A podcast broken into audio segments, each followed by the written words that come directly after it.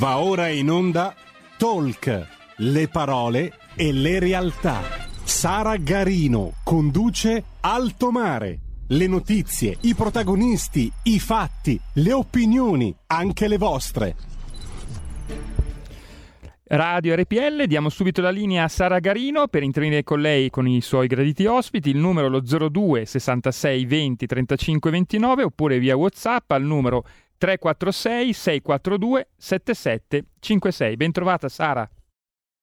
Grazie, grazie mille al nostro Giulio Cesare al timone della regia, grazie per averci già ricordato con dovizia i numeri, naturalmente invito il pubblico a partecipare alla diretta come di consueto in apertura alle informazioni tecniche potete seguirci sulla web tv scaricando l'apposita applicazione per cellulare in Radio DAB, sui canali social di RPL, YouTube e Facebook, nonché sul canale 740 del digitale terrestre. L'avrete indovinato dallo sfondo che campeggia alle mie spalle, quest'oggi torniamo ad occuparci di agricoltura, settore primario, dove quell'aggettivo primario è mai sufficientemente sottolineato, specie oggi, e lo faremo percorrendo due traiettorie, seguendo due direttrici. La prima politica, facendo un focus su quello che è il panorama del settore oggi nel nostro paese. La nostra è un'agricoltura di eccellenza riconosciuta a livello internazionale da che cosa è minacciata e quali provvedimenti eh, saranno utili per la nostra agricoltura per quanto concerne il piano nazionale di ripresa e resistenza parle- e, eh, e ripartenza resilienza, scusate il lapsus. Parleremo di questo con l'onorevole Guglielmo Golinelli che è tornato ad Alto Mare. Buongiorno on- onorevole, ben trovato. Ciao Sara, grazie dell'invito e buongiorno a tutti gli ascoltatori. Grazie per essere con noi. Ricordiamo deputato della Lega, membro della tredicesima commissione parlamentare dedicata per l'appunto all'agricoltura. Prima direttrice abbiamo detto politica, seconda direttrice di più ampio respiro, un excursus sull'agricoltura, possiamo dire degli ultimi 60 anni, senz'altro delle ultime decadi, da Luigi Einaudi, dal compianto presidente statista Luigi Einaudi, di cui qualche giorno fa, il 30 ottobre, si è celebrato il sessantesimo anniversario dalla dipartita partita sino davvero ad esplorare tutto quello che l'agricoltura ha rappresentato e rappresenta non soltanto in termini di produttività, ma anche, lasciatemi dire, in termini di formazione della Civitas. Lo facciamo con il professor Francesco Forte, che di Luigi Einaudi è stato discepolo ed epigono. Buongiorno professore, grazie davvero per essere tornato ad Alto Mare sono contento di essere e di parlare proprio dell'agricoltura, sia oggi anche in relazione al recovery plan e al suo ruolo nel pianeta, perché nella salvaguardia del pianeta l'agricoltura è fondamentale, basta pensare alle foreste e comunque in genere alla produzione agricola che è verde e quindi è green economy e nello stesso tempo è il motore traente del Made in Italy insieme alla moda, ma molto più che la moda c'è valore aggiunto eh, dell'economia italiana, perché mentre nella moda ci sono molte componenti che sono, come dire, internazionali, qui tutta la filiera è, è italiana perché dalla terra in poi eh, tutta la produzione agricola, l'intera filiera è un valore aggiunto dell'Italia, la quale non ha miniere, salvo quelle diciamo pochissime che abbiamo in Sardegna, però ha questa enorme ricchezza che la sua agricoltura al nord e al sud che nel mondo oramai nell'agroalimentare è la prima, ha battuto il modello francese e, eh, sia nei vini sia in tutti i prodotti. E il Piemonte naturalmente in particolare ne ha moltissimi perché è fortissimo nei vini, ma è fortissimo anche nel settore dolciario, come è noto, ed è fortissimo anche nel settore eh, diciamo delle produzioni agricole eh, di salumi, formaggi e altri prodotti di ogni specie. Certo, e anche per quanto concerne la meccanizzazione agricola. Perfetto, professore, grazie per questo primo affresco. Torno da lei fra pochissimo per eh, calarci, per addentrarci in maniera più approfondita in quello che era, o meglio, mi lasci dire che è il pensiero anche di Luigi Einaudi in merito a questo tema e poi le chiederò anche un suo ricordo personale di cui eh, mi ha parlato rispetto all'anniversario della scomparsa di Einaudi che abbiamo citato poc'anzi. Prima però, proprio sull'onda di questo primo affresco che ci ha tracciato, vorrei sentire l'onorevole Golinelli da due punti di vista, perché è un rappresentante della Lega, è un politico, è un uomo delle istituzioni, quindi gli chiederei in primis quale sia lo stato dell'arte del settore e che cosa ci sia all'orizzonte per quanto concerne e la difesa del nostro settore primario dagli assalti, lasciatemi dire anche di natura geopolitica perpetrati nell'ultimo periodo, l'ultimo in ordine di tempo, quello di cui abbiamo parlato martedì scorso, l'arrembaggio e l'endorsement dato di fatto dall'Unione Europea alla produzione di carne sintetica e dall'altra parte quali siano le prospettive all'orizzonte per quanto concerne il PNRR. Dicevo da una doppia angolazione perché l'onorevole Golinelli è un politico un uomo delle istituzioni, ma è anche un imprenditore che appunto nell'ambito del settore primario opera. Quindi mi piacerebbe anche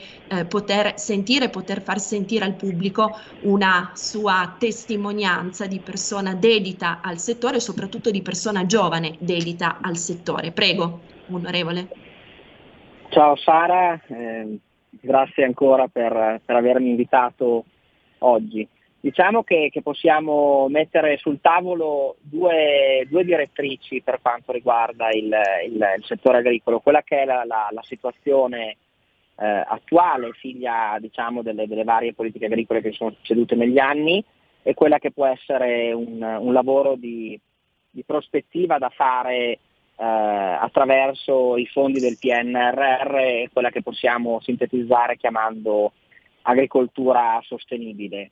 Eh, diciamo sulla prima direttrice eh, per fare un po' un quadro eh, del, del, del, comparto agroalimentare eh, italiano che come detto anche da te è un'eccellenza a livello europeo per, per qualità, per, per tipologie di produzione.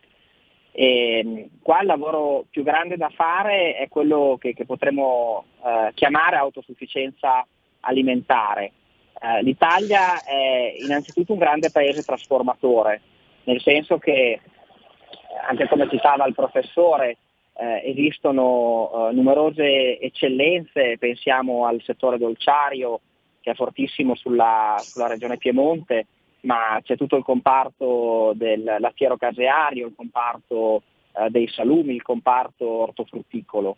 Ecco, l'Italia eh, mediamente è autosufficiente sulla materia prima agricola eh, per circa il 70%, per cui vuol dire che eh, noi importiamo ogni anno 30% di materia agricola che poi viene o venduta tal quale, pensiamo alla frutta, oppure che viene trasformata.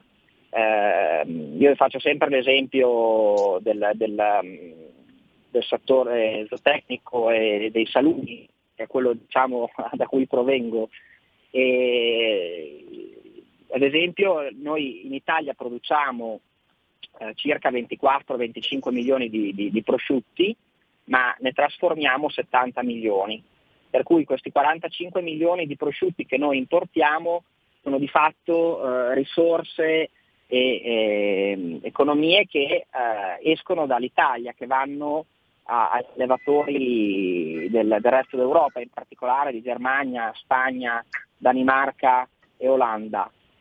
Per cui fare un discorso sull'autosufficienza vuol dire eh, rafforzare la capacità produttiva dei, delle nostre aziende agricole e questo così mm. come per i salumi e per, per la carne eh, vale per la carne di bovino, vale per eh, il, il, settore lattiero-caseario dove in Italia non siamo autosufficienti nella produzione di latte e eh, dove c'è bisogno di, di appunto, aumentare la produzione.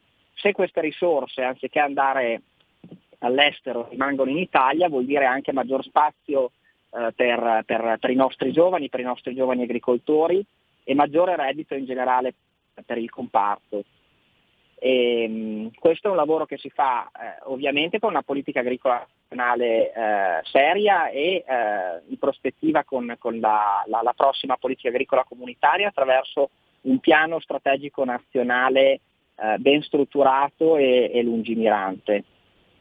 E, ehm, poi eh, possiamo passare al, alla seconda direttrice che invece è quella del, del, del, PNRR che è incentrato sulla cosiddetta agricoltura sostenibile eh, dove eh, ci saranno importanti risorse, si parla di circa 6 miliardi di euro di investimenti eh, a livello di, di, di, di, piano nazionale di resistenza, eh, di ripresa e resilienza per il, il, il settore agroalimentare, dove però spesso si, si dà una eh, una, una, visione anche un po' distorta perché eh, si fa passare il, il messaggio del, del, fatto che l'agricoltura sia un, un settore eh, inquinante e eh, impattante a livello ambientale, ma così non è. I dati ISPRA eh, ci mm. dicono che l'agricoltura impatta a livello di emissioni di CO2 solo per il 7% eh, sul totale del, del, delle emissioni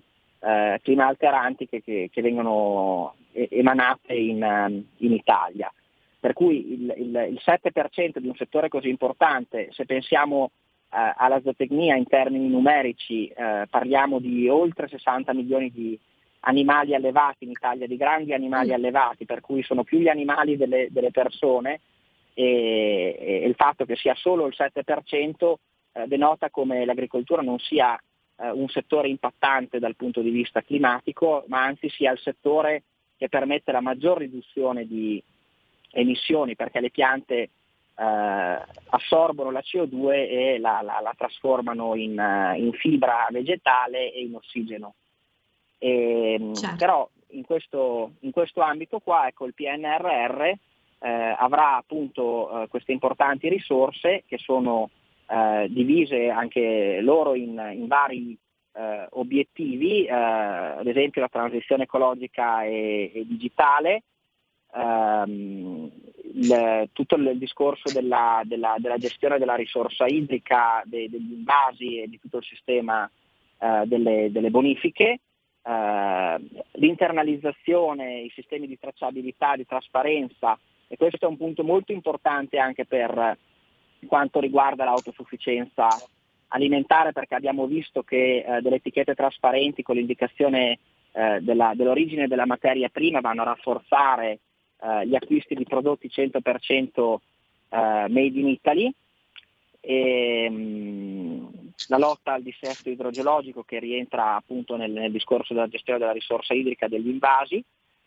E, mh, mm, c'è un discorso molto importante sulle agroenergie nel senso che la, la, l'agricoltura potrà giocare un, uh, un'importante partita anche sul biometano e sul biogas, su tutto quello che riguarda eh, diciamo, la, la, trasformazione di quelli che possono essere prodotti secondari in uh, energia elettrica e uh, il metano e poi anche un discorso di agricoltura sociale per quanto riguarda la tutela dei, dei lavoratori e delle lavoratrici nel, nel comparto agricolo. Per cui diciamo che, che, che le risorse sono importanti, se eh, l'Italia e il Ministero saranno in grado di ehm, strutturare, io auspico anche attraverso le regioni che sono state ad oggi un po' dimenticate, però un, un piano eh, di, di, di, di, rilancio e di ripartenza dell'agricoltura, questo affiancato alla politica agricola comunitaria permetterà eh, al, al, comparto di, brillare e di ehm, strutturarsi così come merita di essere, essendo appunto il settore primario, cioè il più importante per quanto riguarda la vita dei, dei cittadini. Certo, quanta soddisfazione c'è per un giovane imprenditore nell'operare in questo settore? Ma la, la, la grande soddisfazione è, è, quella di essere a contatto con, con la natura e, e, con gli animali, ecco, di, di, vivere il, il ciclo biologico eh, della vita in modo, in modo diretto. Eh, poi eh, io non sono uno di quelli che, che mm, diciamo, esalta la, la il lavoro all'interno del comparto agricolo per eh, il reddito come, come qualcuno eh, diversamente da me fa, nel senso che io rilevo un problema di redditività sul, sul comparto agricolo, e di, di, mancata, di non adeguata valorizzazione del, de, degli imprenditori agricoli e, del, e delle produzioni italiane.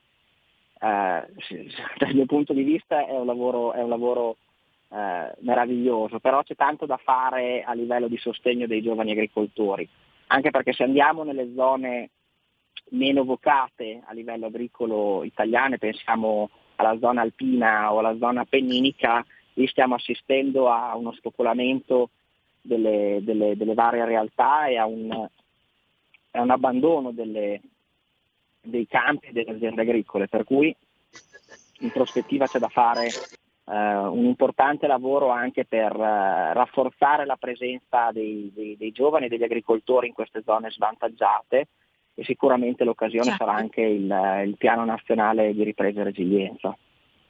Certo, grazie, grazie infinite Guglielmo, grazie all'onorevole Golinelli per questo quadro assolutamente esaustivo, completo e dovizioso che ci ha tracciato. Nel dare la parola al professor Forte partirei da un punto cruciale che l'onorevole Golinelli ci ha evidenziato, quello del paesaggio, della tutela del paesaggio, del presidio del paesaggio, della salvaguardia del paesaggio, ben lungi da chi invece pensa e millanta che l'agricoltura sia un settore che danneggia l'ambiente o che in qualche modo può influire anche per quanto concerne i cambiamenti climatici. Ecco, professor Forte, se d'accordo, partiamo da qui. L'agricoltura, la terra, l'amore per la terra, il culto della proprietà rustica che Luigi Einaudi ravvisava come uno dei valori fondamentali e della libertà politica e della libertà economica. Sono alla base di quella che poi eh, sarà e stata la sua teoria della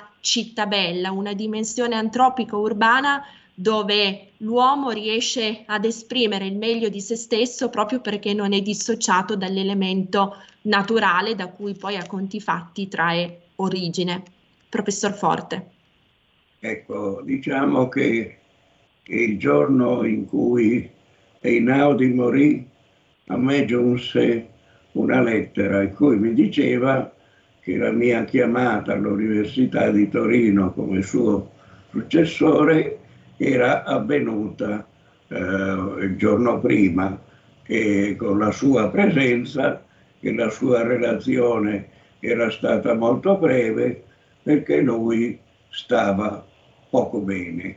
Eh, nei giorni precedenti, diciamo due mesi prima o tre, io ero stato ricevuto da lui a Roma, nel suo eh, diciamo, nella villa con giardino che lui aveva. E questo è l'esempio della città giardino. Lui per una parte del tempo stava in piedi davanti all'uscio appoggiato al suo bastone, poi si sedeva nel, nel giardino fatto di piante, fatto di piante e lì eh, parlava e, e, e la sua idea è quella che il piccolo proprietario agricolo, non necessariamente il grande, è un signore e non ha bisogno di fare le vacanze altrove, perché le può fare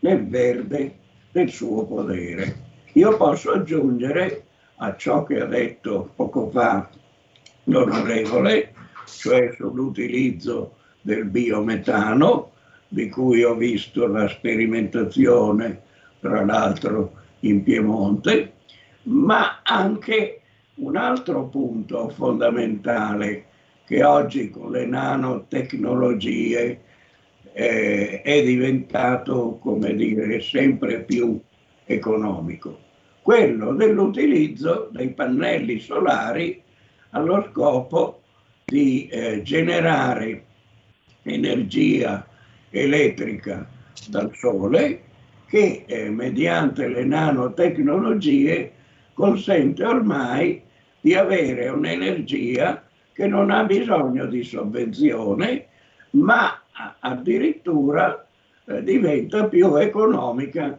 di quelle convenzionali. E eh, se la produzione agricola si avvale di questi pannelli, ovviamente non solo non inquina perché usa i pannelli solari, ma mediante il biometano dà un contributo netto all'energia verde.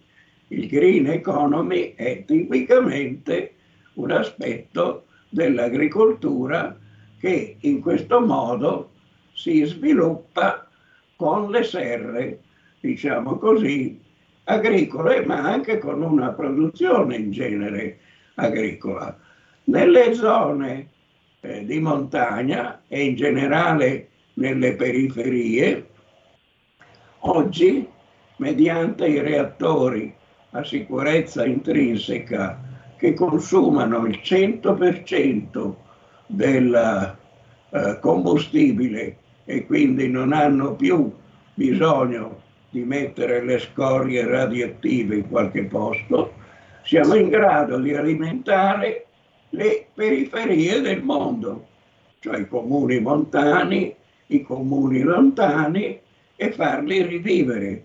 E mediante le vendite online elettroniche è possibile fare in modo che questi, comu- questi comuni, se ci sono organizzazioni regionali e, e anche di cooperative, per così dire, eh, locali, è possibile che loro abbiano il loro made in Italy della loro zona peculiare, perché i prodotti originari dalle zone, eh, diciamo così, eh, più antiche hanno anche dei vantaggi. Ricordo solo che in Calabria, nelle montagne, esiste il eh, maiale, eh, quello che è celebre della Spagna, e quel maiale è, è rivissuto lì e adesso,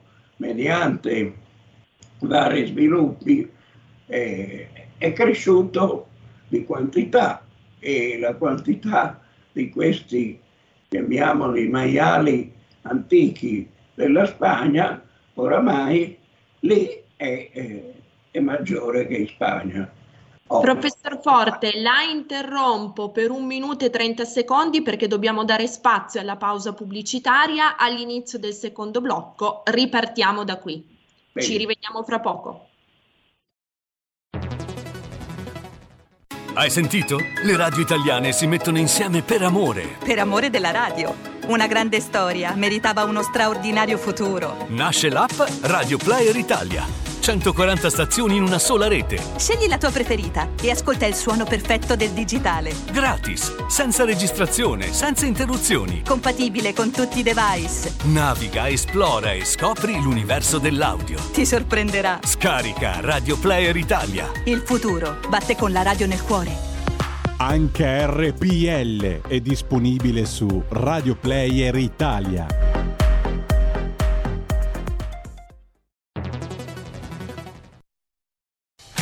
Porta con te ovunque RPL la tua radio. Scarica l'applicazione per smartphone o tablet dal tuo store o dal sito radiorpl.it.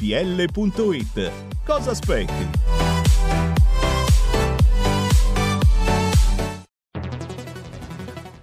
Dal 1849 Brescia è la leonessa d'Italia perché Brescia, i bresciani e le aziende bresciane non mollano mai. La Sargom di Rodengo Saiano Brescianissima è sempre più forte per vendere, lavorare e trasformare articoli gomma plastica tecnico-industriali. Alla Sargom, via Gaetano Bertoli 15 Rodengo Saiano, Brescia, troverete nylon, derlin, PVC, silicone, Vulcolan, plexiglass, policarbonato sia in semi lavorati che in prodotti finiti a disegno cliente. Grazie Brescia. Da Sargom, Rodengo Saiano, Brescia.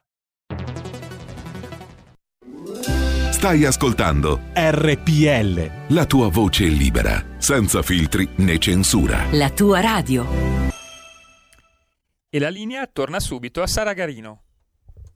Grazie, grazie al nostro Giulio Cesare, ben trovati per il secondo blocco di Alto Mare, puntata dedicata all'agricoltura per coloro i quali si fossero messi in collegamento soltanto ora. Ricordo che abbiamo con noi l'onorevole Guglielmo Golinelli della Lega, membro della tredicesima commissione parlamentare agricoltura e imprenditore del settore, nonché il professor Francesco Forte, già ministro delle finanze e discepolo di Luigi Einaudi che appunto ci sta guidando quest'oggi in questa ulteriore direttrice storico-economica a cavallo di questo settore così importante. Professor Forte, le ridò subito eh, la parola. Lei nella prima parte del suo intervento ha anche sottolineato l'elemento della vacanza, il proprietario agricolo, il piccolo, medio proprietario agricolo che si sente bene, che fa le vacanze nella, nella sua terra, nel suo giardino per eh, davvero una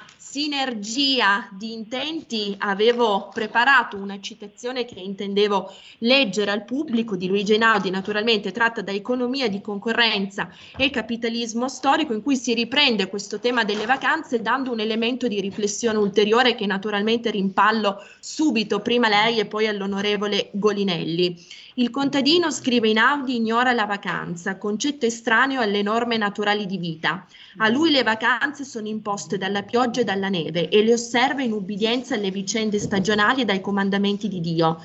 Le vacanze, come le assicurazioni sulla vita contro gli infortuni, le malattie, la disoccupazione, sono un artificio destinato a rendere sopportabile la vita all'uomo distaccato dalla terra, al proletario su cui è passato il rullo livellatore il livellamento universale, potremmo dire oggi uno vale uno piuttosto che la decrescita felice, ritorno a citare adesso in Audi, il livellamento universale, ecco la malattia profonda della società creata dal secolo XIX che rende tutti gli uomini uguali gli uni agli altri, invidiosi l'un l'altro, corrode il povero ed il ricco e fa gli uomini rassegnati e quasi bramosi di scomparire nelle fauci del Moloch collettivistico. Professor Francesco Forte, dopo l'onorevole Guglielmo Golinelli.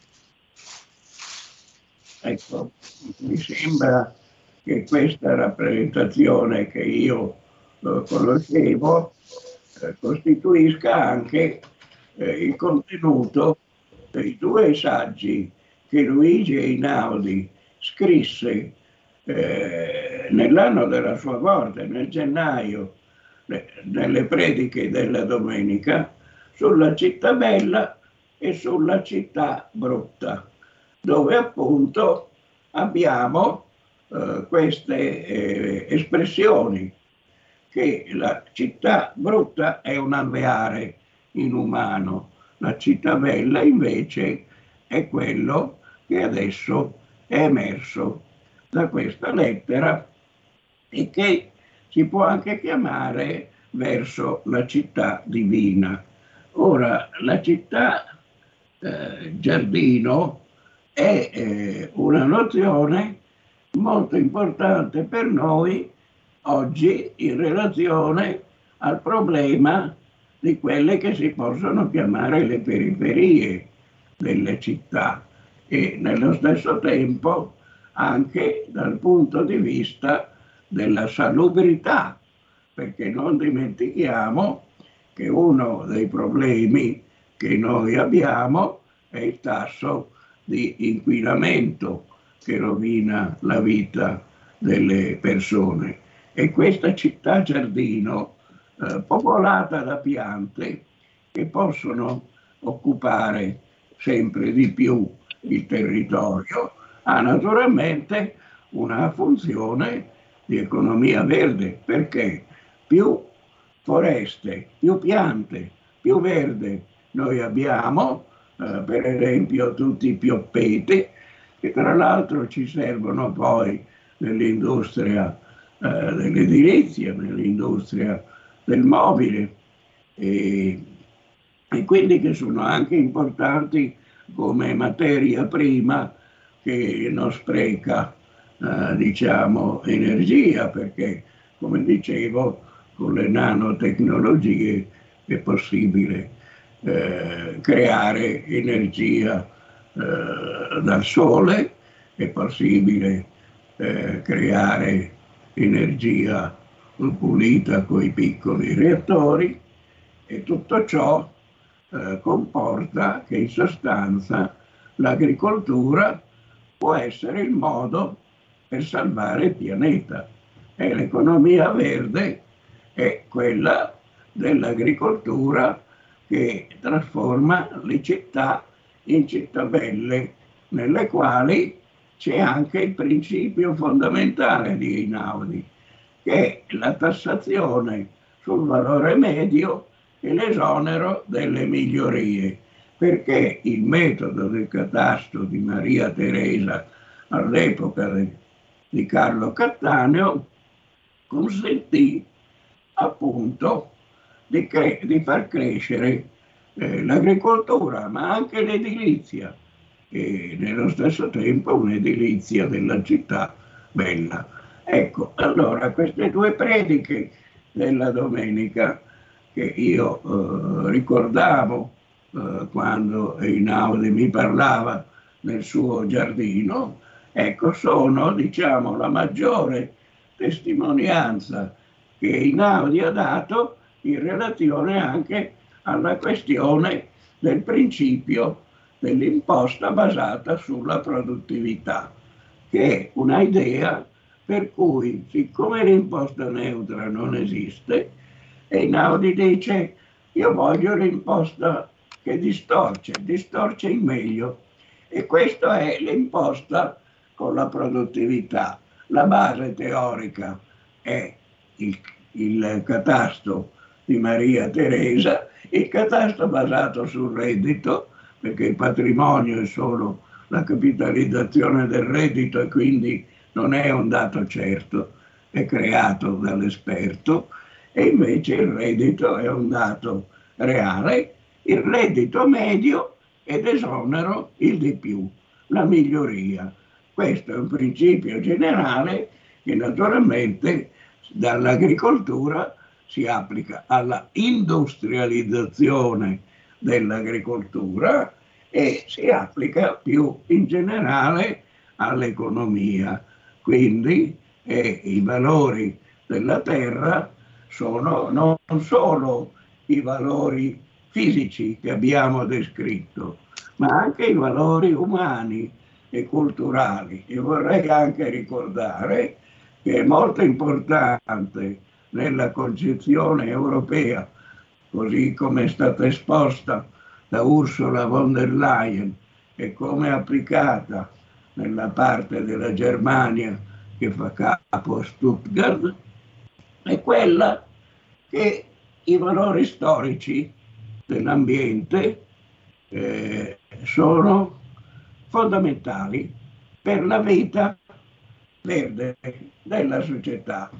Cioè noi siamo eh, i nostri antenati e eh, la vita del pianeta non è fatta solo dal fatto che il pianeta ha bisogno delle nostre foreste, del nostro verde, ha bisogno di non essere inquinate, ma noi siamo la ragione per cui esiste il pianeta.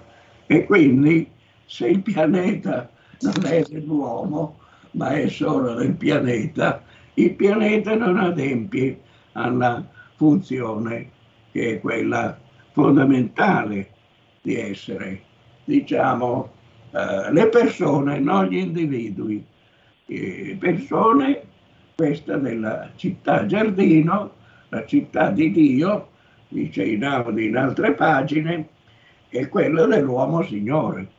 L'uomo signore di Einaudi è questo. E giustamente l'onorevole prima diceva che la redditività è ridotta, ma questo dipende dal fatto che non c'è ancora un'organizzazione con i marchi, con la vendita online, con la valorizzazione del prodotto con tecniche avanzate di marketing e tra l'altro non c'è ancora l'utilizzo adeguato di queste nanotecnologie che eh, comportano invece, eh, per esempio già negli Stati Uniti abbiamo questi reattori piccoli da 30 kW che eh, consentono l'autonomia energetica e anzi generano possibilità di produrre qualcosa d'altro e, e in sostanza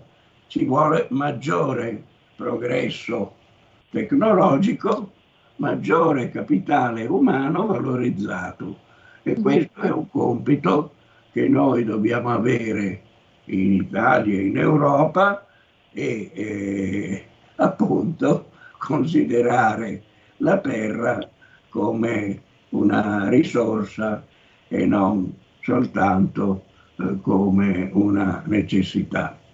Straordinario, professor Forte. Allora, su questo punto voglio subito sentire l'onorevole Golinelli perché davvero ci ha regalato tutta una serie di riflessioni che voglio subito approfondire anche dal punto di vista di chi oltre a essere un imprenditore in questo momento è anche un politico e porta avanti quelle battaglie per la tutela, per la cura per la gratitudine, ecco, lasciatemi dire così, verso il settore primario e verso tutte le persone, persone, come giustamente diceva lei, professor Forte, che a questa attività sono dedite. Eh, onorevole Golinelli, eh, sintetizzando tutta la vastissima messe di, di argomenti che ci ha eh, dato il professor Forte, come sta la nostra agricoltura in termini in primis di, lasciatemi dire così, farraginosità burocratiche, quanto purtroppo è tenuta legata o comunque frenata da tutta una serie di gravami, non solo fiscali ma pachidermici pachidermici che interessano tanto il settore primario quanto altri comparti di cui abbiamo spesso parlato qui ad alto mare, eh, in primis quello dell'immobiliare, anche qui della proprietà diffusa da una parte e eh, come stiamo in termini di implementazione delle nuove tecnologie all'interno delle nostre aziende agricole. Ma guardi, io eh, vi faccio una, una, una breve riflessione di, di, quello che è stato anche il, il contatto e, e, il dibattito con le associazioni agricole quando si è insediata la, la tredicesima Commissione Agricoltura inizio legislatura. Um, per, hanno fatto praticamente eh, una disamina del settore e, e, la sintesi è stata di tre grossi problemi che affliggono eh, la, la, l'agricoltura. Eh, il primo problema, come dicevamo prima, è anche la questione del reddito. Il, il, l'attività agricola, se uno guarda anche al capitale investito, non è eh, sufficientemente remunerativa e, e, e, da questo si vede poi lo, lo spopolamento, la mancanza di ricambio generazionale. Il, l'altro grosso problema che, che ci è stato manifestato era quello della fauna selvatica. Ormai abbiamo nelle zone montane un problema enorme con i cinghiali e, e in generale col, con la fauna selvatica incontrollata, così come nelle zone di pianura, vedo qua nella, in provincia di Modena dove abito io c'è un grosso problema con le nutrie e con gli animali fossori. E poi l'altro, l'altro problema enorme è quello della burocrazia, perché eh, anche quando uno ha voglia di fare, di investire, di crescere, spesso si scontra con eh, le tempistiche bibliche del, del, del, del, sistema pubblico per il rilascio eh, dei, dei, permessi per eh, eh poter andare avanti. Vi faccio un esempio proprio tangibile. 2020 eh, eh, decreto sostegni, se non sbaglio, sostegni 2 al decreto di agosto, si decide di erogare un contributo per eh, la filiera zootecnica, per eh, le vacche da latte, per eh, gli ovi caprini, per i suini e tutto, eh, oggi che siamo, sono passati da agosto del 2020 ad oggi sono passati 14 mesi, siamo solo in fase di acconto, cioè non è ancora stata erogata tutta la, la, la, parte diciamo, più consistente del, del, del contributo. Per cui anche all'interno del, del PNRR, quando si parla eh, di digitalizzazione e eh, di, di, sburocratizzazione, un lavoro importante da fare proprio sulla pubblica amministrazione per eh, ridurre il, il, carico burocratico che hanno le nostre aziende agricole. Eh, vi faccio un esempio eh, mio interno aziendale. Eh, vent'anni fa ehm, due aziende agricole, quella di mio padre e quella di mio cugino, una sola segretaria. Oggi azienda agricola eh, solo di mio padre e dei, dei, miei fratelli, abbiamo due segretarie solo per noi. E tutto questo vuol dire risorse che, che, che, le, aziende, che le imprese devono sborsare per, per, del personale, per i carichi eh, burocratici e sicuramente meno tempo da dedicare a, al lavoro e al fare impresa eh, per adempiere a tutto quello che è, è una macchina pubblica eh, inefficiente. Ecco, sicuramente con, con, con, la digitalizzazione, con uh, i sistemi informatici, con uh, l'intelligenza artificiale, c'è margine, ci sarà margine per uh, pensare di più al, al, lavoro e un po' meno alla, alla burocrazia. Burocrazia. Quali sono, onorevole Golinelli, i principali provvedimenti che la Lega porta avanti in Commissione Agricoltura in questo momento? Beh, noi stiamo facendo una grandissima battaglia sull'etichettatura contro il, le, la, l'etichetta semaforo che vorrebbe eh, la, la, la, Commissione europea. Il diciamo Nutri-Score. È, sì, contro il Nutri-Score e, come dicevo prima, poi anche il discorso delle etichette, eh, adesso sono a scadenza le etichette su pasta, pomodoro, latte, riso, che, che hanno avuto un importante effetto, un importante volano economico a livello eh, di, di, di, produzione primaria, perché il consumatore quando può leggere sull'etichetta che quella pasta è fatta 100% con grano italiano, sicuramente un consumatore italiano la preferisce a una pasta magari fatta con grano ucraino o, o canadese. Poi stiamo facendo una, una, grande battaglia anche sul discorso della, della, dei danni da fauna selvatica per la modifica della legge 157 del 92, eh, perché eh, ci sono intere aree del paese che non possono e non riescono a produrre reddito a causa dei danni eh, da, da, da, fauna selvatica, per cui anche un discorso ehm, complessivo sulla, sulla, ruralità che veda il, il, ehm, il, il, lavoro sinergico di agricoltori, cacciatori e, e, e di sistema pubblico per permettere eh, agli agricoltori di, di, di, lavorare in tranquillità e di lavorare per produrre reddito e non sicuramente di eh, dover eh, contrastare loro la notte magari i, i danni da fauna selvatica. E poi ovviamente eh, abbiamo tutto il discorso del, del, della, della, futura programmazione, della futura politica agricola comunitaria col piano eh, strategico, con i piani strategici nazionali e il, il, il PNRR, per, in modo da eh, allocare nel, nel, nel, miglior modo possibile le, le, le, risorse e fare in modo che oltre a eh, garantire sostenibilità eh, all'agricoltura siano anche un volano per produrre meglio, per uh, una, una, maggior capacità reddituale del, del, settore. Diciamo che questi sono i tre argomenti uh, più forti che stiamo uh, affrontando come, come, come, Commissione Agricoltura.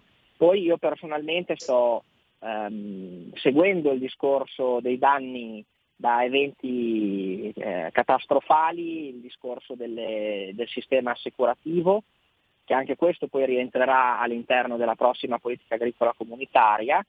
Eh, pensiamo alle gelate che ci sono state a fine primavera, per cui le, le, le gelate tardive di, di, di aprile, eh, di, di, quante aziende agricole hanno, hanno messo in ginocchio. eh, lì il quadro è dettato da una legge del, del 2004 che dopo 17 anni sta dimostrando eh, molti limiti e, e, scarsa efficacia, per cui stiamo lavorando diciamo, per, la, per, la, riforma eh, della, della, legge 102 del 2004 e per una riforma complessiva di quello che è il, è il sistema assicurativo in modo da non lasciare indietro nessuno qualora ci siano dei, degli eventi catastrofali. Completissimo, grazie davvero onorevole. Abbiamo ancora 5 minuti prima della chiusura. Le chiederei ancora brevemente, in maniera poi da lasciare le conclusioni al professor Forte, che cosa ne pensa a proposito della dimensione anche geopolitica di attacco alla nostra agricoltura, che come ambedue avete sottolineato è un settore di assoluta eccellenza che ci invidia tutto il mondo. Quali sono gli, gli, assalti? Abbiamo ricordato la scorsa settimana quello della carne sintetica di, di matrice, di estrazione davvero geopolitica, quindi relativa a più ampi, se vogliamo, movimenti sullo scacchiere internazionale che in questo momento interessano maggiormente il nostro settore primario. Ci torneremo eh, poi su questo argomento perché sarebbe un filone a sé stante che naturalmente vogliamo approfondire. Ecco, io vorrei qui Prendere... Professor Forte, solo, solo, un secondo, le lascio le conclusioni, sentiamo prima brevemente l'onorevole e poi a lei per, per la chiusura. Onorevole Golinelli, prego.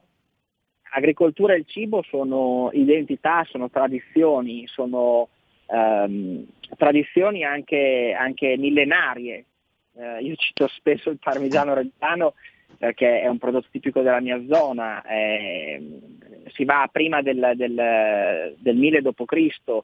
Ehm, a, a, nei, nei, libri storici che, che trattano di, di, di, questo formaggio eh, fatto nelle, nelle nostre zone, ma questo vale per quasi tutto il patrimonio agroalimentare italiano, un patrimonio che ha una storia e, e un'identità centenaria se non millenaria.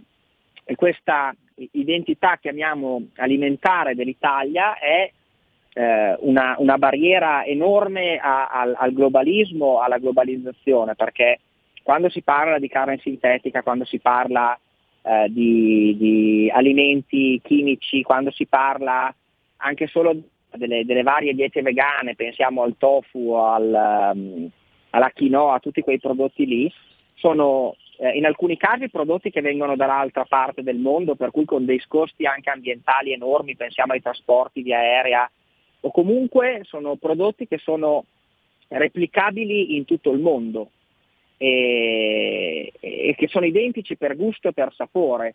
Per cui eh, la, la, la, tutela del, del, del, Made in Italy e dell'agroalimentare è innanzitutto anche una tutela culturale e identitaria eh, della, della, nostra dieta, del nostro modo di mangiare e, e, ed è una barriera a, a questa avanzata globalista.